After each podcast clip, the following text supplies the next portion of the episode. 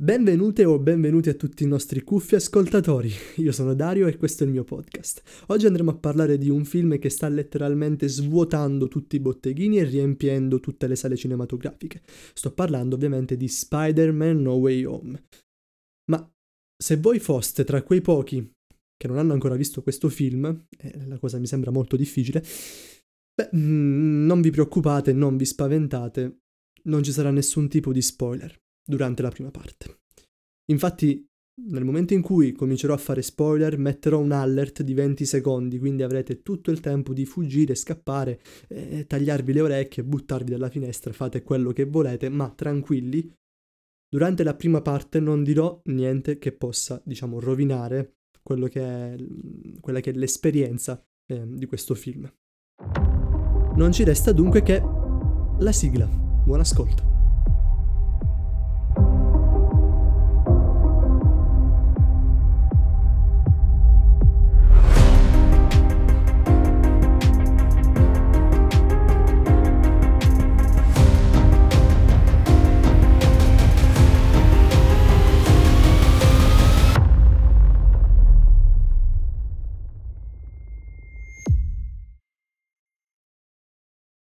Bene, andiamo immediatamente a guardare un po' come è strutturato questo film. Si parla di un film di 148 minuti, quindi ecco, due ore e mezza praticamente. Ehm, si parla anche di un film con un budget elevatissimo, 200 milioni di dollari ovviamente, mm, ma in realtà è anche comprensibile questo prezzo perché eh, se andate a vedere il film eh, vi accorgerete che dietro c'è un lavoro grafico, un lavoro ehm, per quanto riguarda la computer grafica è elevatissimo, eh, che mm, diciamo mm, giustifica il budget così elevato. Ovviamente è stato prodotto da Marvel Studios e distribuito da Sony. Eh, il regista, il direttore è sempre John Watts perché se non lo sapeste eh, si tratta di una saga. Questo qui è il terzo film. Ehm, si pensava fosse una trilogia inizialmente, ma in realtà è stato annunciato il quarto film che è in pre-produzione, quindi capiamo che eh, forse sta raccogliendo, mm, diciamo, eh, l'eredità di Avengers. Potrebbe essere, potrebbe essere, ma sarà il tempo a dircelo. Per quanto riguarda il cast, eh, ovviamente voglio concentrarmi eh, su due figure fondamentali, ovvero Tom Holland e Zendaya. Tom Holland che ovviamente è il protagonista, eh, fa Peter Parker e Spider-Man, sta diventando sempre più famoso, si sta letteralmente imponendo come lo Spider-Man del nuovo decennio, ma in realtà sembra essere proprio lo Spider-Man migliore di sempre. Senza levare ovviamente a tutta la storyboard passata della figura di Spider-Man, ma Tom Holland nei panni di Peter Parker sembra aver raccolto veramente un pubblico così elevato ehm, che mh, diciamo non, ci, non ha eguali, ecco. Per quanto riguarda Zendaya invece sta vivendo un momento di exploit, sta esplodendo, già era partita tantissimo con Euphoria, era diventata famosissima con Euphoria, ma facendo eh, MJ, quindi la fidanzata di Peter Parker, sta acquisendo anche lei quello spessore. Tra l'altro è anche molto mm, divertente, soprattutto per i fan sfegatati, il rapporto che c'è tra mm, Tom Holland e Zendaya, infatti i due stanno insieme, quindi si crea questa ambivalenza tra eh, un, eh, un, fidanzamento sia dentro che fuori lo schermo. Eh, in realtà a me poco importa, eh, però mh, mm, diciamo che da un certo punto di vista è anche divertente questo aspetto. Voglio fare anche velocemente i complimenti a Benedict, ovvero l'attore che eh, recita in Doctor Strange. Forse sarò un po' di parte perché lo seguo e, e lo adoro fin da quando ehm, fece eh, Sherlock Holmes, nello specifico Sherlock, eh, la serie tv. Eh, quindi magari solo un po' di parte, però secondo me è un supereroe molto molto sottovalutato. A me piace tantissimo il mood in cui si trova, ehm, queste strutture eh, molto fantasy. È, è un personaggio, diciamo, che si distacca un po' dallo stile tipico eh, marveliano, ecco. Quindi per quanto riguarda il cast ci siamo, per quanto riguarda la regia, beh, è confermata, è un cavallo che vince. Per quanto riguarda gli effetti grafici, ripeto, nulla da dire. Allora ragazzi, Ma come fate a criticare un, un prodotto di 200 milioni di dollari? È ovvio che non si può dire nulla, i combattimenti sono fluidissimi, eh, tutte le scene di combattimento, tutte le scene di azione sono essenzialmente perfette, equilibrate, eh, non ti stancano, non ti, eh, non ti appesantiscono. Quindi andiamo un attimo a tirare i capelli a questo film, andiamo un attimo a, a dire qualcosa di più consistente. E ovviamente, come in molti film Marvel, si scende sulla trama. Andiamo quindi a dire qual è la trama in grandi linee, senza fare sempre spoiler, ehm, e ovviamente attenendomi più o meno a quanto si vede dai trailer. Bene, il nome di Spider-Man è stato smascherato, tutto il mondo sa che è Peter Parker. Tutti sanno che è Peter Parker, tutti sanno che è Spider-Man, essenzialmente la sua vita diventa invivibile. È circondato dalla, dalla gente, circondato da chi lo ama, da chi lo odia, mm, dai giornalisti. Eh, si vedono anche scene di lui a casa che mh, mm, chiude le finestre perché giustamente gli elicotteri, sai, molto, molto stile americano, che i giornalisti con, um, con l'elicottero che gli vanno a vedere dentro casa, ma comunque classiche scene che abbiamo già visto nei film americani. Diciamo che quello che infastidisce Peter non è tanto il fatto che sia pedinato lui, il fatto che sia lui sempre sotto i riflettori, anche se ovviamente gli pesa in un modo immane, ma essendo appunto un eroe, essendo eh, la gentilezza in persona, l'umiltà, lui si preoccupa per i suoi amici, per i suoi parenti, per sua zia, per MJ, per il suo migliore amico, che ovviamente diventano parte integrante di, della figura di Spider-Man, diventano eh, una parte di, quello che rappresenta Spider-Man, perché MJ sarà la fidanzata di Spider-Man, e il miglior amico di Peter sarà il miglior amico di Spider-Man, quindi cominciano ad avere una serie di problemi. Quindi Peter, eh, in modo appunto molto, molto astuto, decide di chiedere aiuto a Doctor Strange. E questa è la trama. Da qui poi inizia tutto il film, non sono sceso in dettagli per quanto riguarda la trama stessa iniziale, ma mi sono mantenuto a grandi linee. Però, come al solito, come in quasi tutti i film Marvel che io eh, diciamo ho seguito durante, durante questi anni, perché ogni volta che vado a vedere un film Marvel devo letteralmente spegnere, distruggere tutti i miei neuroni e tutte le sinapsi che li collegano? È una domanda seria. Fateci caso. Quando uno si siede per guardare un film Marvel, ovviamente non si siede per cercare la, la trama migliore, perché altrimenti ti vai a vedere Tarantino, perché altrimenti vai a vederti Spielberg. Ti siedi per divertirti. Però, a parer mio, parte del divertimento è anche una certa linearità, una certa realtà, una certa, diciamo, consistenza dal punto di vista della storia e nel modo in cui i fatti vengono narrati e vengono, mm, diciamo, ingranditi, evoluti. Questo qui nei film Marvel non accade quasi mai. Ok? eh, ogni volta mi capita di vedere film e dire ma perché succede questo? E dico vabbè lasciamo stare, è un film Marvel. Questa qui è una cosa brutta, una cosa che mm, va diciamo a rovinare un film che sarebbe da 10 lode, ma è da 10. Perché alla fine, ripeto, sul film non si può dire nulla. Quando io mi sono alzato dalla sedia, dalla poltroncina, anzi, ho detto, eh, mazza che film, eh, ragazzi, questo qui è un film di spessore, è un film che secondo me potrebbe superare anche gli incassi di, ehm, di Endgame, è un film che varrà tantissimo.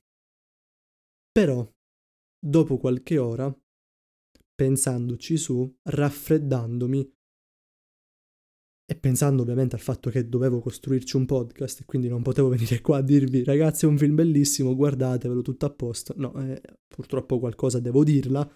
Ecco che esce fuori comunque qualcosa che non funziona. Partiamo anche con un piccolo presupposto, un punto a favore di questo film. per fortuna non è necessario aver visto tutti i film passati della Marvel. Ok? Un problema, in realtà è, è anche un pro da un certo punto di vista, però la Marvel negli ultimi anni ha deciso di assumere sempre di più una forma interconnessa, ovvero che ogni film è collegato a quello successivo, a quello precedente, a quello che esce dopo 30 anni, essenzialmente è tutto interconnesso. E quindi, se per caso voi vi alzate una mattina e dite ma oggi mi guardo Spider-Man Far From Home, che attenzione è quello precedente a No Way Home, è necessario che voi abbiate visto in precedenza la saga Avengers e abbiate visto in precedenza Civil War e, ehm, e forse anche qualcosina di Thor, di Hulk e di tanti altri film. Ok? Perché appunto è tutto collegato, è tutto un tassello, perché la Marvel ha creato l'universo, l'universo Marvel, che adesso sta portando al termine, sta cercando di chiudere perché mh, diciamo che a un certo punto si era creata una portata troppo grande, passava troppo da questi film, troppe informazioni, troppi collegamenti, adesso sta stringendo sempre di più. Però ripeto, è necessario, fino a Far From Home, aver visto anche i film precedenti. E per precedenti ovviamente intendo i film degli ultimi dieci anni, ecco.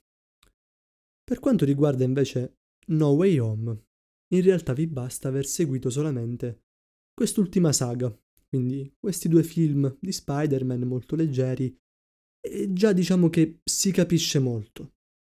E ovviamente ci saranno sempre dei piccoli buchi, però si capisce molto. Gli attori si riconoscono, le facce si conoscono, quindi diciamo che da questo punto di vista è molto usufruibile per tutti. Però c'è un dettaglio ancora che va curato, Ovvero, ma non, non si può fare, o, o meglio, non si può fare un film bellissimo solamente con una trama che mm, è un po' scadente e poi invece mm, degli effetti scenografici pazzeschi. Beh, aspettate, la Marvel l'ha fatto, però non con questo film, perché ha aggiunto nel calderone, nel minestrone, un'altra piccola formula, ovvero il fanservice che sostituisce, e attenzione, non sto utilizzando il verbo compensare, e quindi non compensa, ma sostituisce i buchi di trama. Bene, bene, quindi inizia il countdown, scappate, fuggite, correte. Voi che non avete visto il film, avete esattamente 20 secondi. Attenzione, sono 18, 17. Sbrigatevi ragazzi, sbrigatevi, scappate e chiudete.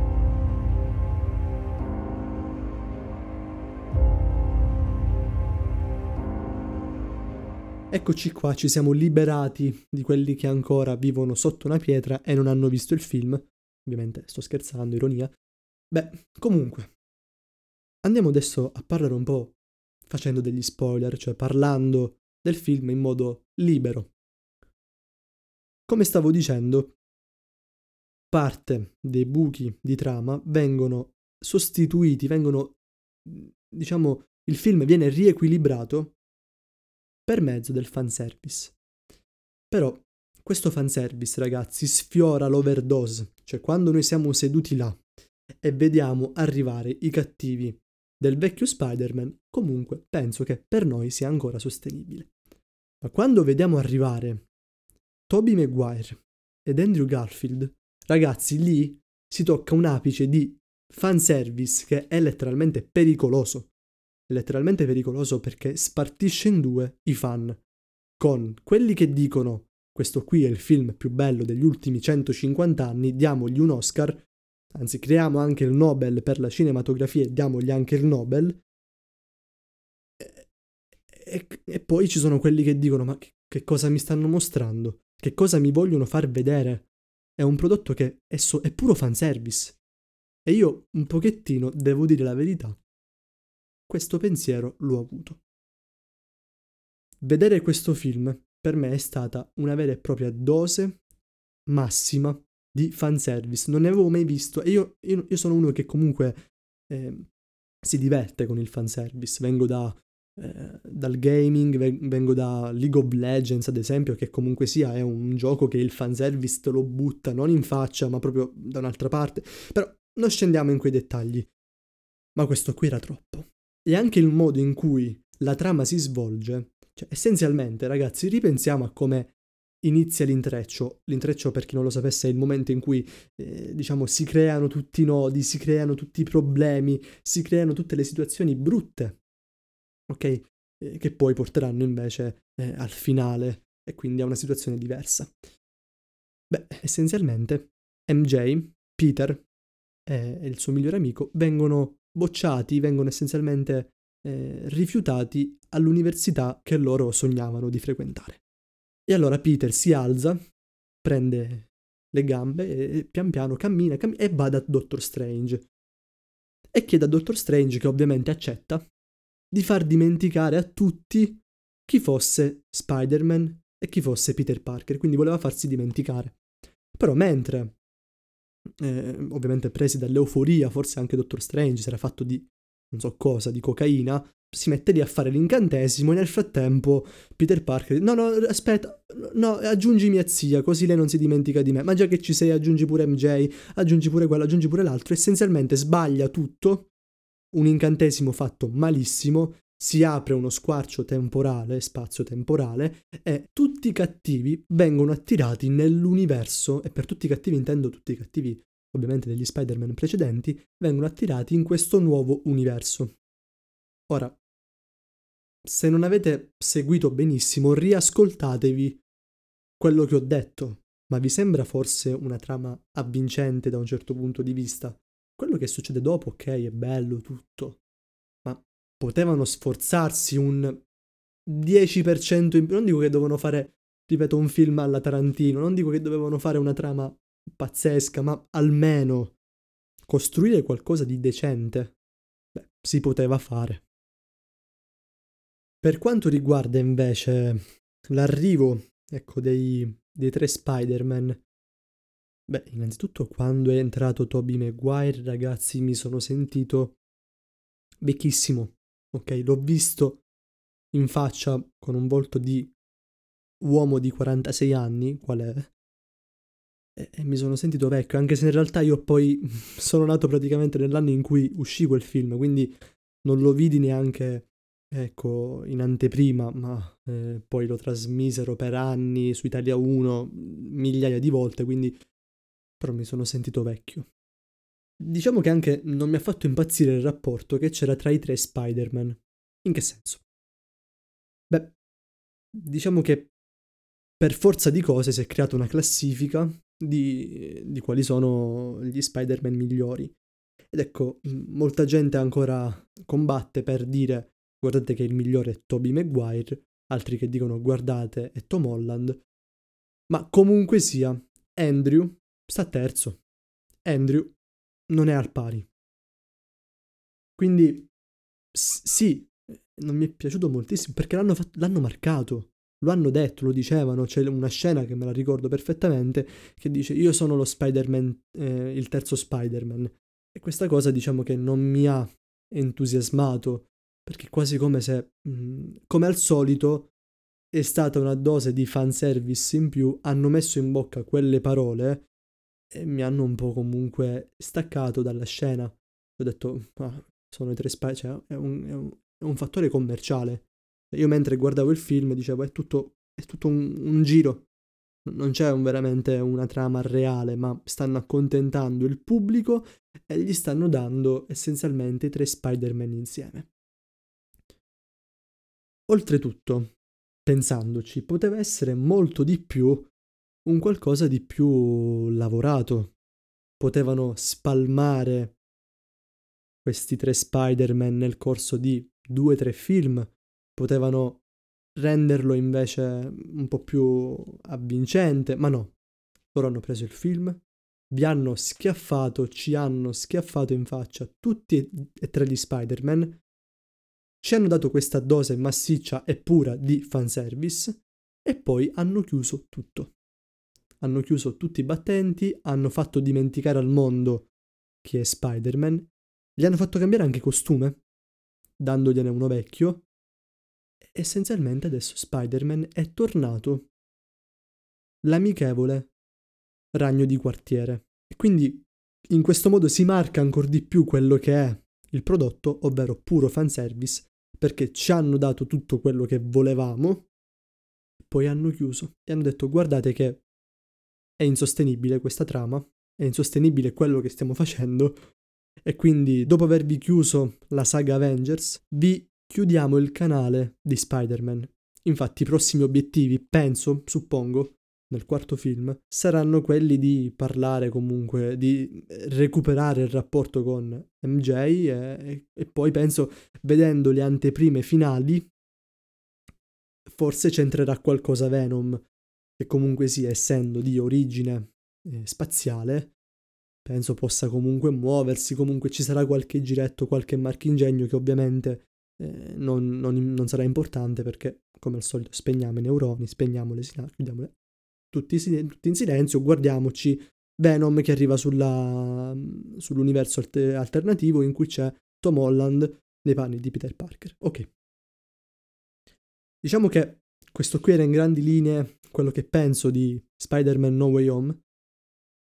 Spero di avervi intrattenuto, questo qui sarà il video settimanale, vi ricordo che usciranno anche i video giornalieri che non usciranno tutti i giorni, scusando il gioco di parole, ma usciranno un giorno sì e un giorno no e saranno essenzialmente podcast molto più brevi, di circa 10 minuti in cui andrò a trattare argomenti eh, diversi. Questo qui era il video settimanale in cui vi esponevo un concetto mm, abbastanza grande, infatti appunto eh, il nuovo Spider-Man è un concetto molto... non giudicarmi, non dire eh, ma guarda ma che cosa parli di... Sp-?